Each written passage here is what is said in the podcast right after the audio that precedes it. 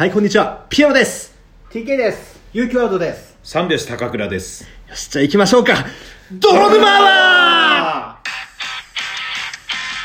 ー過去最高の人数だよ。がね、ありましたよ、泥沼そう。は。二人以上でやったのは井上社長に出てきていただいた時 以来でございます。ねそうなんですね。え、いやーもうありがとうございます。いや、こちらこそありがとうございます。初めて芸能事務所入りました。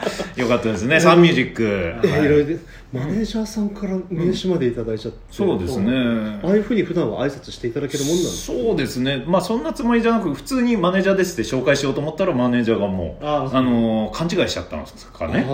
ピエロさんの姿見て。これから売り出すのかなそうピエロさんがなんか芸能事務所の社長でこの相模がタレントを紹介するっていう感じでちょっと待ってっつって名刺を用意してきて。僕の本業の名刺出したらびっくりされてましたもんね、うん。驚いてたけどいやこれね、あの聞いてる方はご存知だと思うんですけれども、ね、あの相模赤竹センターさんと高倉さんのコラボに混ぜていただいたという形でちょっとお時間いただきましたもんで、はいはい。まあ、ガチャガチャしたお話はもうしっかりね、2本取ってありますのでね、あります。なんでちょっと大人のてかこれからも高倉さんのやつも取っていただいて、私たちの枠ではうん。ちょっと大人の高倉さんのお話はいをはいはい。伺わせていきたいと思って、うん。で大人のね。いい大人ですからね。いい大人。39歳ですそうから一個先輩なんで、だからなんかこのね彼らと違った感じの質問をちょっとみんなで、あの聞いてきましたもので、はいはいはい。じゃあ聞いてもよろしいでしょうか？あ変変にボケたりはしないですね。ありがとうございます。若い子のための。どうぞどうでぞ。言ったんですけど、うん高倉さんでも中学校の頃に芸人の道って志されて、高校で漫才も始められてって言って、で今もこの道で芸をされているわけじゃないですか、うんで私結構もうあの何ですかねレールの上の人生を歩んできたタイプの人間ですもんで、うん早いうちに自分のこの道っていうのを早く決められたっていうのが素晴らしいなって思ってて、はいはい。なんかそのきっかけなんでそんなにあの早く自分の人生の道を見つけられたのかっていうのと、うん。あとそれでもやっぱりちょっと志が折れかける時ってああるじゃないですか、うん。でそういう時ってどうやって立ち直られたのかなとか、うん。あの元の軸に戻されたのかなっていうのをちょっと伺いたいんですけど、はいはい、まずね、あのー中学生からって言ってで書いていただいたんですけど、いえーあの中学生の時はまだ漠然とお笑い芸人になりたいなっていうテレビで「ボキャブラ天国」とかね当時のやつ見てて思ってて。ああとはでも親には言ってなかったんですよね、はいで学校の先生になりたいっていうのも取っといてで、ええ。高校生の3年生の進路相談の時に初めて前日に親にお笑い芸人になりたいんだっつって。だって高倉さんって、あの北海道のものすごい偏差値頭のいい高校出られたんですよ、ね、北海道帯広白洋っていう十勝管内では一番いいというところで、でもまあそこでは最下位とか取ってたんですけどでそこでお親前日にええ。進路相談前日に親にこう、ええ。明日こうやっていう先生にって言ってそれで初めてお笑い芸人になるって言ったら、親が知ってたよっていうもういつもそのお笑いのまあ今はねもうないけど VHS 蔦屋で借りてもう全部棚にあるやつ借りてずっと見てるしお笑いのネタ番組を擦り切れるまで録画した見てたから「いやそれはなるでしょ?」みたいな感じで言われて「あ敵ですね。そうなんだ」うん。ご両親が芸人でをややるんでしょって言って後押していただいたんですそうなんですよね。でそれでまあ偏差値高めのとこだから先生にその三者面談のええ。時進路相談の時に言ったら先生はその場では全然 OK だったけどええ。後で親だけに反対ダメですみたいなえこのうちの高校からお笑い芸人は出しちゃいけないという感じで、え。えーちょっと考え直したらどうだいみたいな感じで親に言ってたらしくてでそれに対してうちの寡黙なお父さんが、えええー学校まで行って、ええ。それはおかしいんじゃないですかっていう感じで抗議しに行ったっていう話を23年前に聞いたんですよ。うん。あーいや学校の方針いや方針で。今までお笑い芸人なんて出てないからみたいな感じで、うん、でそれを聞いた時にあ嬉しいしなんで今まで黙ってたのっていう。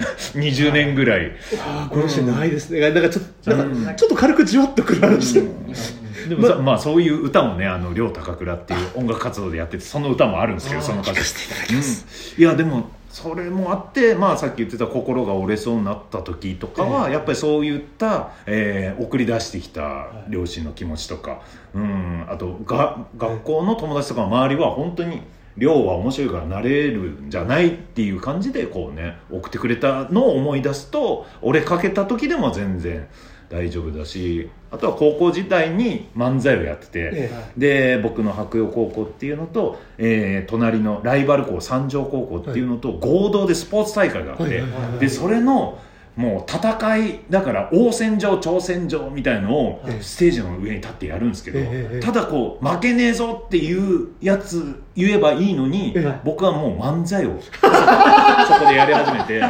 でその当時の相方と、ええで漫才を始めて、えでもうホームじゃない人ら、はい。違う高校の人たちの前でやってどっかんどっかん受けてはでそれがもうずっと頭に残ってるから何千人の前で。ね。はい。でそれを、まあ、最初の頃はちょっとへこんだ時にそのビデオを見返して、はい。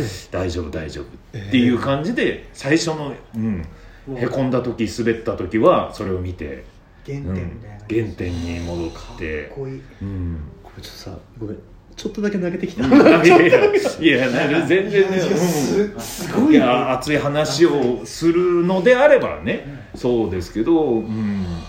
まあ、あと続けてるっていうのは、まあ、うん、本当にこうやりたいことがあるし目標があるし、ええ。あと一番好きなことだし、ええ。っていうことでずっと続けてますね。うん。ありがとうございます。いや、はい。もうこれだけで12分喋りたいわ、ん。本当は5問あるんですけどもああ2本ぐらいでもういや全然、うん、でもうこれもう一個、わ私ラジオトーカーとしてのちょっと勉強で教えていただきたいんですけど、はい。このしゃべくりの漫才とかうん。芸っていうのは、まあ、いわゆる口があったら誰でも始められるじゃないですか、うん。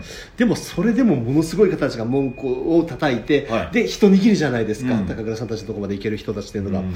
でそこにってやっぱり、まあ、信今おっしゃっていただいた信念とか、うん。あとやっぱりオリジナリティ個性看板っていうのが必要だと思うんですけども、はいはいこの誰でもできる誰でも始められる中で、うん。ずっと生き残ってきた高倉さんたちの三拍子さんの漫才のオリジナリティってうん。どうやって出されたとかどうやって気が自分たちの個性に気づいたとか、掴んだとかっていうタイミングがあったら、えー僕らずっと本当に個性がないと、えー正統派って言われててで正統派はある意味悪口でもある芸人の方にしてそうそうそう。キャッチコピーをついてないと出れないとか、えーオードリーだったらこのズレ漫才とか。うん、えーアンタッチャブルさんだったらなんか一人がもう明るい適当な感じでやっていくとか、はい。うん、そういうチュートリアルさん妄想漫才とか。そういうキャッチコピーがないとダメだぞって言われ続けて正統派って言われて、うん、でもうめちゃくちゃ悩んでましたよ、でそれも15年目までえー、m 1グランプリは15年まで出られるんですけど、そこまで悩んでたんですけど15年超えたらもうどこに向かって m 1グランプリがないから、はい。うん今までは4分の漫才を作り続けて、ええ。ーキャッチコピーないとダメだぞって言われてたんだけど、ええ。それ終わった瞬間に見えてきたんですよね。あの別にキャッチコピーつけるためにやってないわ、俺。面白いことをやるのでお笑い始めたんだ。でだから、まあ、ビキニ着て歌歌ったりとか そういうのもお笑いの一つだしでそれも漫才も別にキャッチコピーつける漫才じゃなくてい。ろんな自分が今面白いと思ったことをこう漫才にする。スタイルを決めないスタイルっていうのを僕の中で確立させようとしてだからどのネネタ見てもらってもスタイルはないんですよね。そうですいろんなバラバラの。YouTube いつも見てますけどまあ、あの頻度で毎回新しいネタ書かれてるんですよね、しかも高倉さんがネタ書かれてるんですよね。ただまあ一つだけ軸として時事漫才、はい。毎週一本の時事ネタは作るっていう、ええただ時事漫才もスタイルのある時事漫才じゃなくてナイツさんみたいに言葉ボケはい。をやるとかじゃなくて、い、ろんな角度からボケていく時事漫才っていうのは一つ。大統領選をあの鮮度でもうネタに仕上げてらっしゃったじゃないですか、はいはい。えあれ聞かせて、あれなんかどれぐらいで作られるんですか、あれはもう、まあ、月曜日に生配信でその時事漫才をやるんですけど、もう月曜日に考えるっていえあそっかその時が一番最新ですもんね。そうですね。最新の月曜日のやつも入れれるように月曜日に考えて月曜日の夜に発表するっていう。すごいわ。基本月曜日に合わせるように、えー当日。日曜日月曜日で考える。もうめちゃくちゃ怖いけど。ね、はい。うん、できない。やばいやばいってもう泣きながらこう考えて。相方はもっと怖いと思う。はい。僕そうですよね、うん6時半に渡して8時から生配信だから。そうですよね。あれ そう。みご覧見見させていただいる限り、なんか何もカンペ見てないですよ。ね、はいはいはい。見ないで。だから相方のその覚えるはい。その暗記力がすごいし。爪漫才も全部覚えてらっしゃるんですよ、ね。覚えて。絶対頭パンクする、まあかんまあ、考えてる僕の方がすごいんですけど、いやでも相方がもう記憶力と演じる力がす。すごくて。記憶力も全部ついてきてくれるっていうのがまた、うん、く相方とじゃないとできないかなっていう、う。ん、そういうまあ色という色はねまあそれはもう、うん、特に、うん、決めないっていうのでもうあともう量をたくさん作る。どの芸人よりやってんだろ？あだから作れるんですね、しうん。もう量をこなしてるから質がで、高いやつができるんですよね。全然もうもう全然かけるって感じうん、だからもう振られたらもうかけるような脳みそになってきてる、うん、すげえ。やっぱもう質問よ。俺欲張りすぎたわ。全然足りないじゃん時間。これちょっと最後のやつ聞いてもいいですか？ああままだね他のでまた聞けますよ何ね本か取ってもいいですよ。あありがとうございます。なんかみんなで教えたくないぐらいいい話を。いやいやいや全然。小出しにしたい。いろんなとこで言ってるやつ、さ最後。うんあのオンラインライブのチケットの買い方を教えてほしいんですけどちょっと詳しく教えていただけませんか？ありがとうございます。オンラインライブってライブがあるんですか？三拍子の単独ライブがですね12月13日にありましてですね。はい。えー、まあライブハウスでやるんですけど40名もうこれは完売しました、えーオンラインライブはですね無限に見れます。なので、えー今からでも三拍子のネタ見たいという人はですねえーオンラインチケット取ってもらえればいいんですが、えー私三拍子の高久ラジオの方の、えー概要欄に URL 載っけてありますので、高久ラジオ調べてもらえればそこの概要欄見て、えーそこからもうチケット買ってくださいもうもう売り切れなんてないんでねそうですよ無限に売れますからね無限で世界中の人ぜひ買ってくださいありがとうございます。おお、もうあっという間に12分だ。じゃあ後半に続きましょうか。はいえ、というわけでありがとうございました。後半も聞いてくださいね。バイバイ。バイバーイなんで手振っちゃうんだろうね、こういう時。毎回手振っちゃう